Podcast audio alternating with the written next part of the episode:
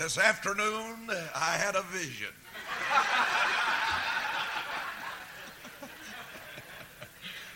it's good to see you tonight in the service. And uh, I pray that the Lord's given you a good afternoon. It's been a wonderful time for me of fellowship Brother Bill and with Brother John. Uh, these times are refreshing. They're like oases in the desert. I love to come to Piney Heights. I like to be around folks that are just, as I said this morning, what they are. And uh, I, I pray that God will continue to bless you, and I covet your prayers. I ask you to remember us as we go from place to place, and that the Lord will give us grace and strength, and most of all, His blessed power and spirit, that we proclaim the Word of God effectively for the Lord Jesus. I guess I say this every year that rolls round, but yet again, it is absolutely true. We are closer and nearer now to the return of our Lord than we ever have been. And I believe if we only knew how near, uh, I think it'd just spur all of us on, and I believe we'd do far more than we've ever thought we could do uh, for the Savior uh, as children of God. Now, this morning, uh, I tried to preach a short sermon, but I didn't have much luck. Uh, I said one time, uh, my wife's with me in a service, and I preached one of those old long winded sermons, and I got in the car and started home, and I said, You know, I'll declare I just couldn't find a stopping place and I'd save my life. And she said, That's funny. I found about three or four good places you could have stopped. And so you may have found a few this morning, uh, but I'll, I'll try to do better tonight. I've kind of made light of some of these modern day miracle workers. And, uh, brother, your pastor and I, uh, we talk much on the phone and share tales. Uh, I don't know, you may have heard everything I've ever had to say or going to say. Uh, but anyway, uh, well, when I, when I started wearing my glasses, you know what my wife said to me? I started wearing my glasses. She said, You know you look like? And I said, No. She said, Bill Reese. I said, I want a divorce. Well, all I need is a little hair now, and uh, I'll have it made. Amen. But I tell you, I'm glad there's something real, folks. And I'm glad we serve a real Savior, and this life of living for Christ is a reality. And I'm glad it's a practical kind of life, not this kind of uh, tiptoe above the clouds and wearing the halos. Uh, I'll guarantee you, uh, Christ uh, makes a man's life different in the practical aspects of life, the everyday affairs of life. And I'm glad to serve a Savior like that. Let's get to the message now. And if you will, turn with me to the book of Galatians, chapter 6. Galatians, chapter 6. I would, while you're turning there, just ask you one request for prayer. Pray for me. As you know, as the pastor mentioned this morning, uh, I have been up in the Little Mountain Church for almost eight years, and we felt unto the Lord uh, that uh, really uh, the Lord would have us to just uh, cut loose the uh, harness and get out on the road. And of course, if you have known me in all these past eight years, I haven't really slowed down all that much. I cut my meetings down to about 30 or 35 weeks in the year while I was there, and it just got to where it's just so great uh, physical burden. And uh, I felt after many months of prayer uh, that that's what the Lord have us do. Now, it'll make a change in a lot of respects, uh, materially and otherwise. And uh, I would just ask you to pray that the Lord might uh, open the doors and keep us faithful. And I know as, as we do that, the Lord in turn will be faithful in supplying every need. I'd appreciate it if you'd mark our name on your prayer calendar and you'd pray for us as the Lord reminds you from time to time. Now, Galatians chapter 6, and we'll read at verse 1 and down through verse number 5. The Bible says these words, uh, Paul considering uh, uh, what the professor might call a hypothetical case not a case necessarily that was existent at the moment, but surely could have been. And uh, there were incidences where this truth uh, needed to be applied uh, in the attitude uh, and the actions of the children of God, even in Paul's day. And he writes these words, saying uh, at verse 1 Brethren, if a man be overtaken in a fault, you which are spiritual, restore such an one in the spirit of meekness, considering thyself, lest thou also be tempted. Bear ye one another's burdens, and so fulfill the law of Christ. For if a man think himself to be something when he is nothing, he deceiveth or he leads himself astray. But let every man prove his own work, put it to the test, and then shall he have rejoicing in himself alone and not in another. For every man shall bear his own burden. Let's pray together. Father, open now our eyes to thy word, to the book of instruction. May, Lord, we follow the directions that thou didst give us in this passage of thy word. And Lord, as we read this instruction, we cannot help but see in the heart, in our mind's eye, and in the vision of our soul, a portrait of our Lord's attitude and our Lord's action toward those who have fallen into sin and who have been overtaken in some fault. May we be Christ like in our ways. Fill us with thy Spirit honor thy word and revive our hearts in these moments. For Jesus' sake we pray. Amen. Paul begins this word of instruction concerning an erring or a sinning brother or sister in Christ by the use of the word brethren. And very wisely, the Holy Spirit chooses this word for Paul to begin his word of instruction to us. For the word brethren reminds us uh, of the close knit family that we are as born again children. For a man to be my brother, he must have the same parent uh, or the same father.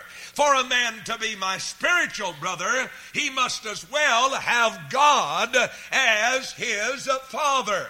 We're told in the Bible that by a man receiving Jesus as his Savior, he is given authority to become a child of God. Our Lord, in the third chapter of John, speaks very vividly about this experience uh, of the spiritual birth, of being born into the family of God.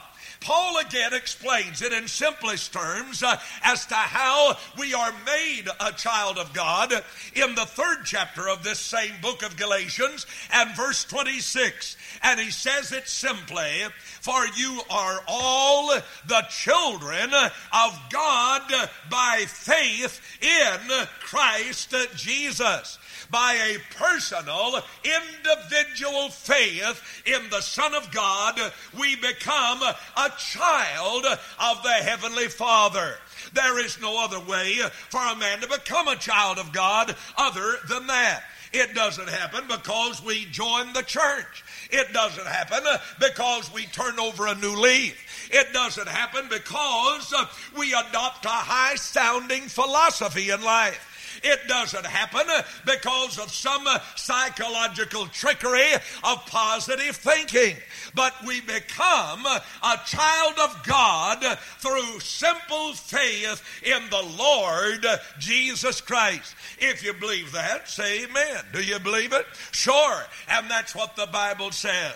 So Paul would remind us in the word brethren that we are members of the household of faith. And he is instructing us how we ought to act toward a misbehaving brother or sister. What are we going to do? Well, the Bible continues as Paul says. If a man be overtaken in a fault, Underscore the word man.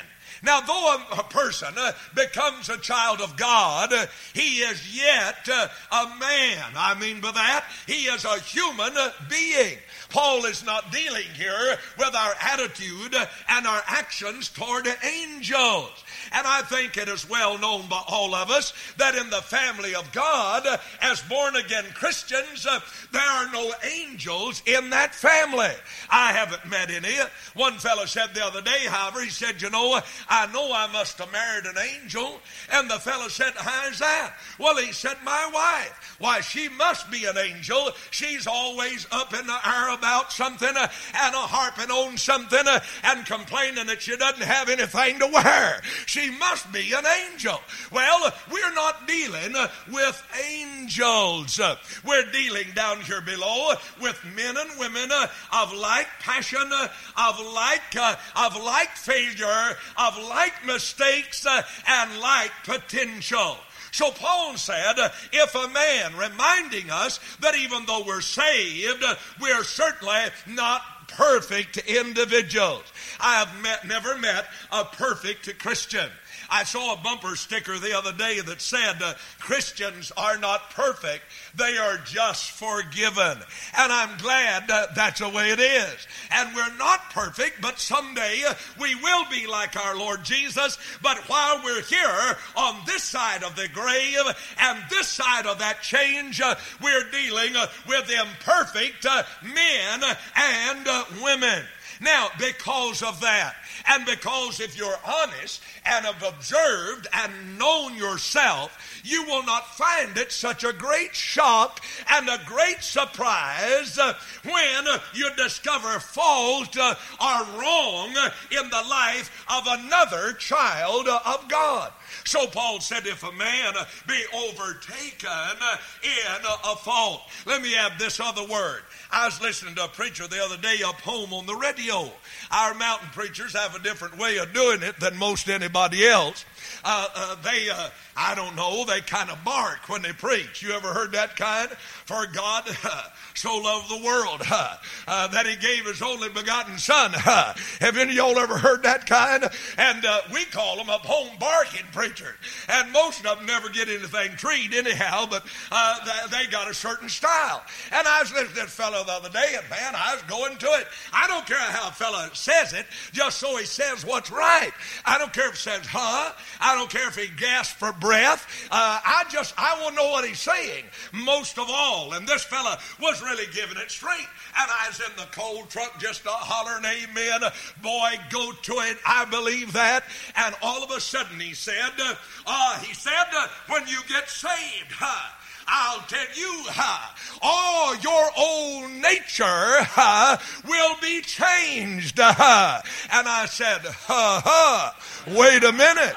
Now I said to myself, my brother, I wish that were so. I wish when I became a child of God many years ago, right over here in Barnwell, South Carolina, I wish that I had become a perfect individual. I wish that there had never been an era in my life since that day. I wish that I could tell you tonight that I'd never failed the Lord, that I had never sinned since that moment. But if I were to tell you that, I would have made my first mistake, would I not? And you know the truth about it.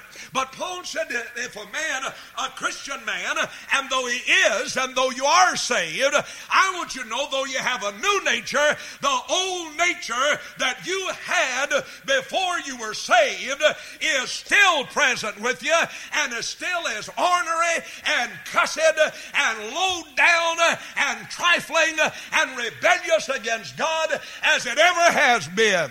Do you understand that? You agree that? Nod your head. It may rattle, but it won't fall off, I hope. All right? You follow me. Now go another step. If a man, a Christian man, undoubtedly be overtaken in a fault, the impression is this this Christian man did not go out early one morning, and after he walks out and sees it's a beautiful day, he didn't turn to himself and say, My, Boy, it is a wonderful day to sin. Wow, what a day to be disobedient. What a wonderful day uh, to violate the Word of God and to get out of fellowship with God. Is that the attitude of a born again Christian? Not on your life. But though he doesn't awake with that attitude, and though he doesn't necessarily run out to overtake some sin, yet I'm going to tell you, he may be overtaken by some sin himself in some moment of lack of watchfulness, in a moment of carelessness, in a moment of failure to yield himself to the Spirit of God who resides within him, that dear man may stumble and fall into some gross error or some sin of the old nature. I remember when I was a boy growing up, I got a new suit of clothes. Didn't get many of them and don't now. But I remember I got a little new suit of clothes, little white outfit, you know, uh, those little, what they call them, knickers. Knickers. I hated them. I never wore anything in it worse my life. If Mama just left me alone in my overalls, I'd have been perfectly happy and wouldn't have had such a warped personality now. But anyway, I didn't like knickers, but I was proud of that new suit, and I was going to go to church and show my buddies. And I got out in the yard after Mama dressed me, and uh, up come a big old yellow boned hound, and he jumped up on me and knocked me down. And it had been raining, uh, and, uh, though it wasn't at the moment, and the ground was muddy, and boy, I was a mess. And I went running back in, uh, and I said, Mama, Mama, look here, look here, what old Yeller done, and look how dirty I am. And Mama took me up in her arms and she said, Son, now don't be too upset. Mama can wash the suit and we'll get it all clean and everything will be all right. Oh, listen, I didn't like that. I didn't like the fact that I dirtied up that little new suit of clothes and that new outfit. But ah, uh, listen, when I fell and got it dirty, uh, I didn't waller in the dirt. I got up with a broken heart and went back into Mama and wanted something done about the dirtiness of that little new outfit. That's something like the child of God Oh, he may stumble and get his get his robe dirty, and he may get all fouled up in life. But if he's really a child of God, I believe he'll get up and go weeping back to the Father and say, "Look, Father, look what's happened to me. Oh, look at the dirt and the grime and the sin of my life." And the Father takes him in his arms and says, "That's all right, prodigal boy or girl. We'll clean it up and we'll get everything right. I'll restore you to fellowship." That that's the kind of Heavenly Father we have. And that is the kind of attitude that a really saved man or woman has down in the inside. Now, I don't know how long he may continue in his sin and rebellion and stubbornness and pride, but if he's really saved, he'll be making tracks back to the Father before long. I believe that with my heart. And so the man is not out overtaking a fault, but it is the fault that has overtaken the man. Now, the word fault indeed suggests sin. It is a word that means simply a blunder, a failure to achieve. Another word is rendered in our Bible as sin, and it is also rendered missing the mark. And that's what sin is it is missing the mark of God's purpose. It is a fall beside the way. It is a blunder. It is a failure to achieve. And so the Lord saying, if this brother somehow is overtaken by some weakness of his own, in some fault or error and sin, then he said, You that are spiritual, you have a responsibility toward that brother or that sister in Christ. I must confess, and sadly so, that Paul now addresses a small minority in the family of God. He talks to those who are spiritual. And there are two kinds of Christians. There are those that are spiritual, and there are those, uh, far too many, who are carnal. And I mean by carnal Christian, one who is now living according to the impulses of his own nature. He has given way to those impressions and those desires of the flesh and not yielding himself on a continuous basis to the Holy Spirit who resides uh, within his own heart. We've got a lot of misconception about what it is to be spiritual. For example, there are some who feel that to be that that spirituality is excitement. You know that kind? In other words, nothing is spiritual unless it's up on cloud number nine. Everybody's got to be excited. Everybody's got to be climbing the wall. Everybody's got to be swinging by the chandelier. Everybody's got to be hollering glory. Everybody's got to be shouting hallelujah, or it's just not spirituality. That's their impression, but that is not necessarily spirituality. Excitement can be of the flesh. Excitement can be of our own nature and not necessarily of the Spirit of God. Oh, don't misunderstand me or take that too far. I believe certainly there is spiritual excitement. And there is something exciting about the fact when the presence of God ungrieved is moving in our hearts and our lives. There's no more exciting time to me than when an old sinner comes down, bows in the altar, and tells the Lord that he's lost and ask Jesus into his heart. Now, Bud, you talk about excitement. That thrills me better than a than a, a, a coon dog a chasing a coon.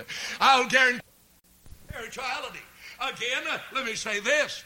There are some who have the idea and the impression that spirituality is exclusion of things in life. I don't do this. I don't do that. I don't go here. I don't dress like that. I don't say this. I don't say that. And therefore, I've excluded all of these things from my life, and I am a spiritual man or woman. And if you've ever found that kind, you're going to find something else about them. They have an attitude of superiority. They look down on others who may be guilty of something they feel ought to be excluded from their life, and they look upon them and say, Oh, sorry, rascal. He calls himself a Christian, and yeah, yeah, yeah, yeah. Down the line they go. Listen, my friend, that attitude in itself ought to tell you you're not spiritual. Again, then, there are those who think that spirituality is excluding something from their life.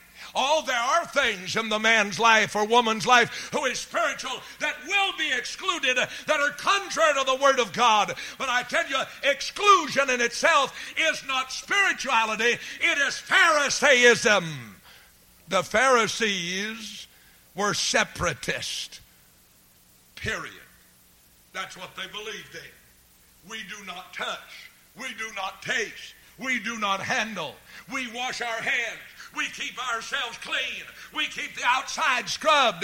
And that was their attitude. Oh, listen, surely our life ought to be outwardly circumspect, but don't confuse just an exclusive kind of attitude of mind of things and places in your life as making you a spiritual man or woman. There are a lot of Christians who think, oh, yeah, I'm spiritual because I don't go to show and don't dance, don't play cards don't do a lot of things like that. And so I'm spiritual. Ah, oh, my friend, there's more to spirituality than mere excitement or mere exclusion.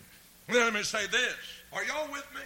Somebody looks like you've been hitting the head of the two before already. Are you hanging in? I don't mind you when you get to staring, but my, when you get glassy eyed, that worries me to death.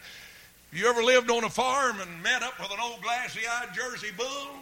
You ever met one of those fellas? I got in a sale barn one day and a fella dumped one of those characters out of the back end of a truck, and boy, he is wild, eyes glassed over. You know what I did? I climbed the wall. That's what I did. And I'm going to tell you, when my audience gets that way, I start looking for a wall to climb. All right? What? Spirituality, what is it? It is not excitement, it is not merely exclusion, and may I say, it is not expression. Now, I mean by that this it's not because you speak a certain way. You know, we got some folks that they, they pick everything up from what they've heard someone else say. It does not mean that a man's spiritual because always going around talking about the Holy Ghost this and the Holy Ghost that. Doesn't mean that it's spiritual because always run around quoting Bible verses. The devil can do that. Do you know that? I wouldn't consider him very spiritual, would you? And yet again, there are a lot of folks who say, well, spirituality is just, as far as they're concerned, it's just a mode of expression. They talk about the Holy Spirit. Uh, they talk about the Heavenly Father. Uh, they have a certain way, and uh, you can tell them. A lot of folks, you can tell where they're from. You can by the way they talk. I can hear a preacher on the radio and it says baptized. I know where he's coming from. Uh, I know where he is. Uh, you don't have to worry about that. And, and, and so uh, many a person just kind of, well, what they're, what they're doing is this they're imitators of spirituality. Uh, they're they're, they're kind of mimics.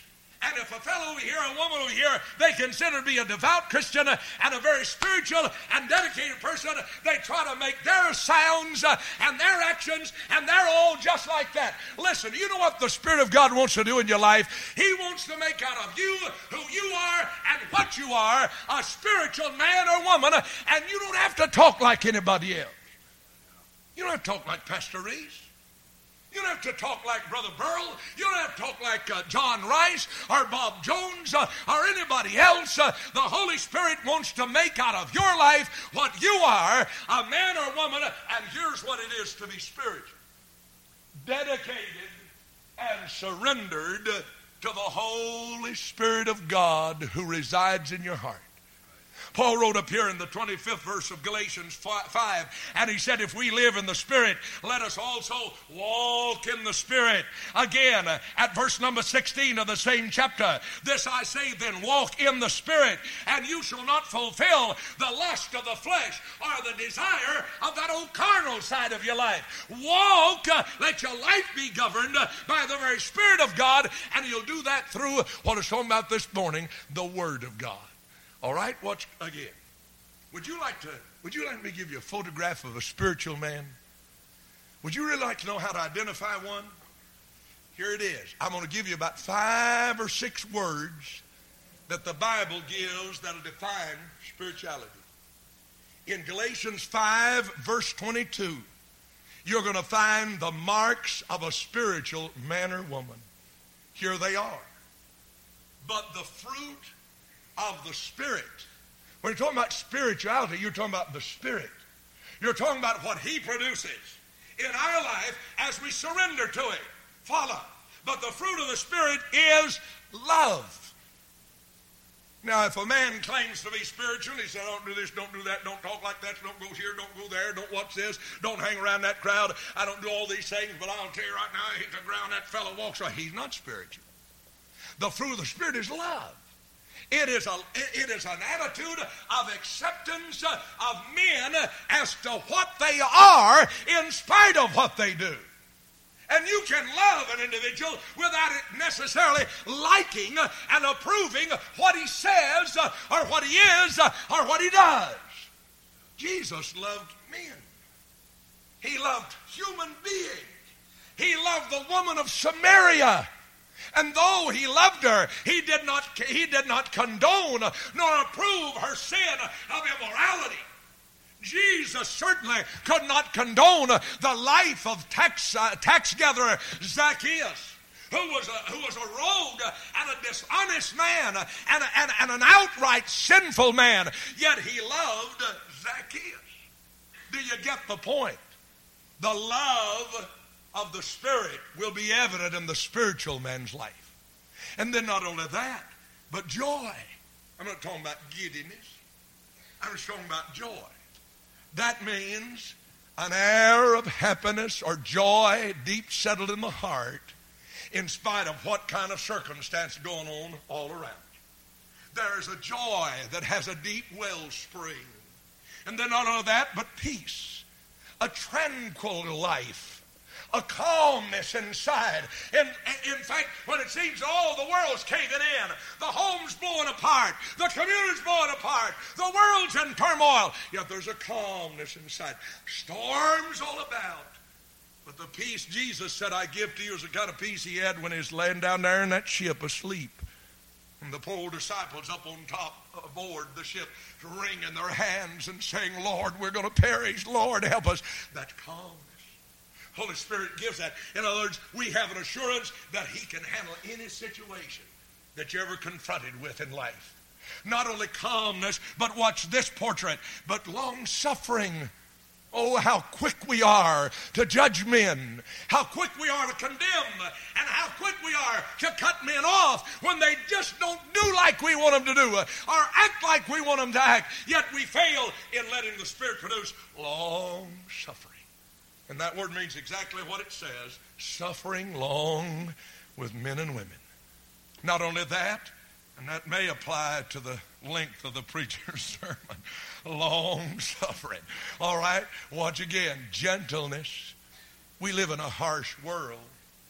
We live in a world where men have forgotten how to be gentle. Uh, we, if somebody bites us, we're going to bite them. If they hurt us, we're going to hurt them.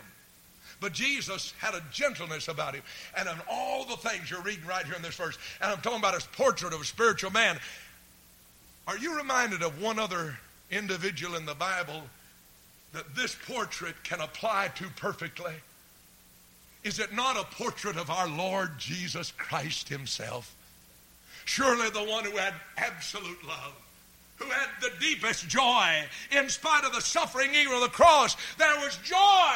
He despised the shame of it, but there was joy in, in his heart for that that would result from the cross. And then honor that, but he mentions goodness, just simple goodness in life. And then faith, which is simply faithfulness. And a spiritual man is faithful. I see these kind of cloud nine kind of people walking around every once in a while. I go to revival meeting. And I say to the preacher, boy, that fellow must really love the Lord. Well, he said, oh, man, he does. But he said, I said, is he a member of this church? Said, yeah, but he doesn't come very much. He'll come maybe once on Sunday. Every once in a while, he'll be here on Sunday night, but not very often.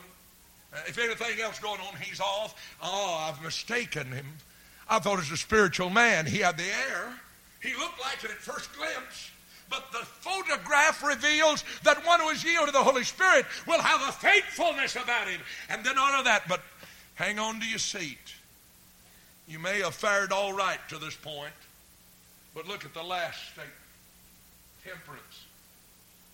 That doesn't mean simply abstinence from liquor, that means self control. Control of our drives, of our desires, of our ambitions, of our emotions, holding that appetite in where it ought to be. That's self control. We think about that and we find then a picture of a man or woman who is spiritual. So Paul said, You that are endeavoring to yield your life to the Holy Spirit, you that are being led of the Spirit. You that indeed are saying yes to Him in your life and letting Him produce that fruit within you. And I suppose Paul had a reason to apply uh, to appeal to the spiritual. For it's only the spiritual man who'll do what he calls for to be done about a sinning brother. He said, if that man is overtaken in a fault, you that are spiritual, do what? Get on the telephone first chance you get and call somebody and say, hey, have you heard? Did you know what old so and so did? Do you know where I sold? I never thought it. I never believed it in my life. Yep, yep, yep. Spiritual? Not so. But he said, restore him in the spirit of meekness. Now, that word restore is very interesting. You'll find the same word, though it's translated uh, with a little different shade of meaning in Matthew chapter 4 and verse 21 and translated from the Greek language in that verse, and here's what the, how it is rendered there, and rightly so. James and John, the sons of Zebedee, were sitting beside the seashore, and the Bible said in chapter 4, Matthew verse 21, And if you will read the same verse here in Galatians 6 and verse 1, and you'd come to the, in that language of the Greeks, you'd come to the same word, and you'd find it's the same word, but here in the right setting and rightly rendered, restore has the same meaning, but it gives you a little different light. That's what James and John were doing over there beside the shore. The fishermen were restoring their nets. They were mending their nets. And that word is the word of the fisherman. Ah, when he, the fisherman invested money, owned double money in that net. And now he goes out here and by some freakish accident, he ripped a hole in his net. What did you think of that fella if when you walked up to him and you'd say, hey, what's wrong with your net? Oh, I threw it out there in the, in, the bay and, and I started dragging in, came over an old jutting rock and it ripped it. I'm going to throw it away. Well, you'd say, man, what wrong with you? Throw that expensive net away when all you have to do is just mend that old torn place in the net. That's what a fisherman would do. And the Lord said, when you find a brother whose life is not fulfilling its purpose because of sin, when you find him fallen by the wayside, and when you find his life not bringing in fruit and glorifying God as a result of that fault or that sin or that failure in his life, instead of getting on the telephone and running him down, and instead of throwing him away, why Paul said, restore him. Restore him. Put him back in workable order. Every man who's lost in the front line of battle makes the army the weaker. And every child of God lost to the service of God by reason of failure and sin in his life makes the army of God the weaker. So every child of God is important.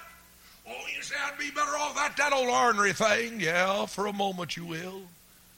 But the Lord said he's mine. Don't throw him out. Don't cast him out of your mind and cut him off from your heart of love, but restore him. So he said, restore such an one in the spirit of me. Now, the word restore is also a medical term. It's got a word that you would find related to what a doctor would do if you were to go into his office and you, by accident, have had your arm jerked out of joint. Paul is saying when a brother who is a member of the body of Christ by freakish accident or failure in his life has now been jerked out of joint. Don't cut his arm off, but just put it back in joint. What do you think of a doctor if your arm was out of joint and you went and he said, hey, oh, we checked your arm's out of joint, so it, uh, there's only one thing for me to do, and that's just amputate your arm. One fellow came to the doctor and he had a bad leg. The doctor said, well, I'm sorry. My friend said, we're going to have to amputate your leg. And the man said, well, thank God. He said, that's not as bad as cutting it off, is it? And yet that's exactly what we do in a lot of cases of men and women who sin or, or they've crossed us and they've wronged us. And they were wrong in what they did. But we have that attitude of heart. I just won't have anything else to do with you. I just won't, I just won't speak to you. I want anything to do with you. We cut them off. He said, restore it. Now, and I've got to close with this. And his time's up. Watch this. A dislocated arm from the body is a perfect picture of a backslidden Christian. Dislocated arm is disobedient to the head. The Bible teaches that we're members of the body of Christ, but he's the head. Is that right or wrong? Hmm? Come on, do it like that. It's that same guy nodding again, but I can't get him back up. All right? Now, the, the whole story is he's the head, we're the body. It is from my head, my brain, that comes all the impulses that control my body. My brain sends down an impulse, pick up that Bible. I obey because I'm in joint and I pick up the load and the burden and the weight of that Bible. No trouble. But if my arm's out of joint, my head can send the most urgent appeal and the most urgent message. Lift that load. Pick it up. Do it. I would not obey for the simple reason I'm out of fellowship with the body. The reason many a man and woman obeys not the commission of our Lord to proclaim the gospel to every creature, he's a dislocated arm. The reason many a Christian doesn't tithe and bring the Lord's tithes and offer to the house of God is because he's out of fellowship with the body. He is a dislocated arm and he doesn't obey the words of the head of that body. I could go on and on. Prayer life, Bible study, witnessing, giving, so forth. But let me move on. It's disobedient. Not only that, but an arm dislocated is painful. If You ever had anything jerked out of joint, Bud, I'll guarantee you'll agree with that. It's painful. And I don't know anybody that hurts anymore if he's really saved than the man who's saved who gets out of touch with God. Now, I don't know how you are, but I know that because I've experienced. Most miserable times in my life been when I've been rebellious and stubborn and disobedient, sinful. I get miserable, hurt inside. And all the pain that the child of God experiences when he gets out of touch with God. If you don't believe that, you look at uh, you look at old King David when he got in touch with God. Read the 53rd Psalm. As he confesses his sin, he talks about the guilt of it all and how his heart is away from God, how his bones are aching, how his whole body is in pain. He's out of touch with God. Not only that, but a dislocated arm attracts attention to itself. If I came in this church tonight and I had on a $500 suit, that would probably burn me up. If I had on a $500 pair of shoes, if I had on a $1,000 necktie, if I had Royal Crown hairdressing on my head, and my arm up in a sling, do you know what you would notice about me? My arm. And you'd say, wonder what happened to the preacher. Well, I wonder, wonder if he fell down today and broke his arm. You know what you'd be doing? You would be looking at that arm that's just not acting like it ought to act. Something out of place.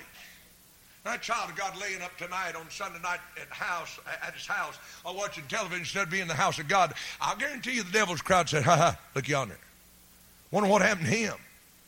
Look at that fellas running around his lip, bottom lip all pooched out, mad at the preacher, and mad at the deacons, mad at Sunday school teachers, mad at the church.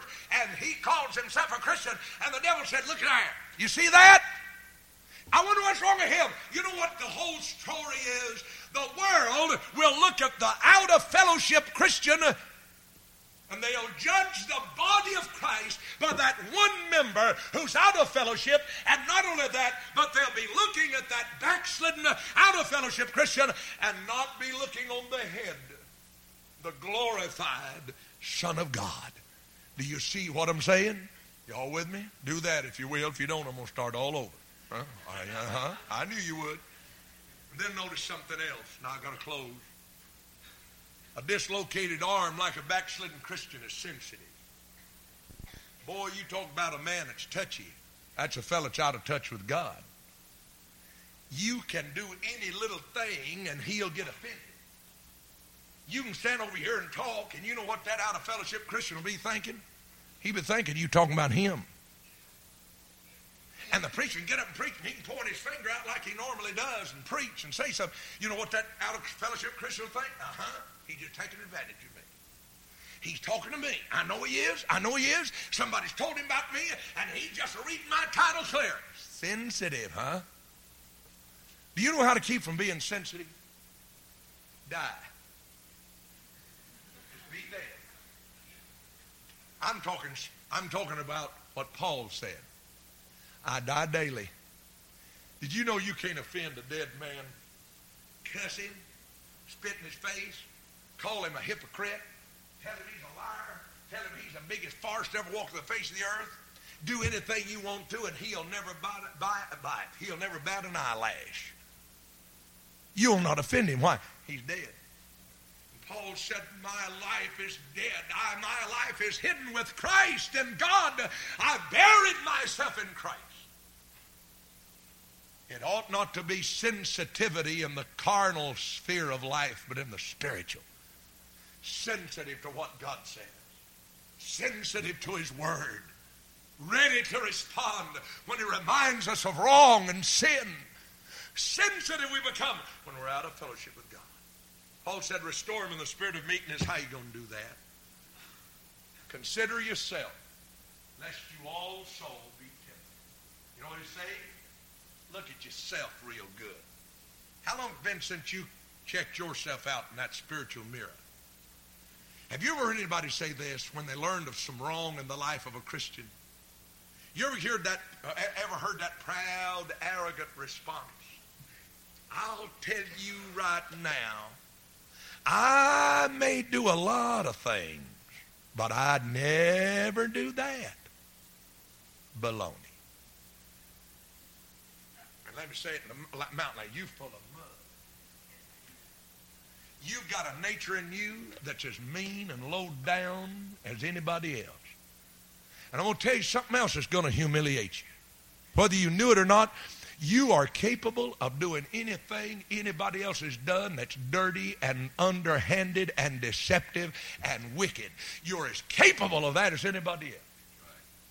And Paul said, if we think we're something when we're nothing, we deceive ourselves. We're leading ourselves astray and leaving ourselves wide open for the tackle of the devil and the defeat in our own life.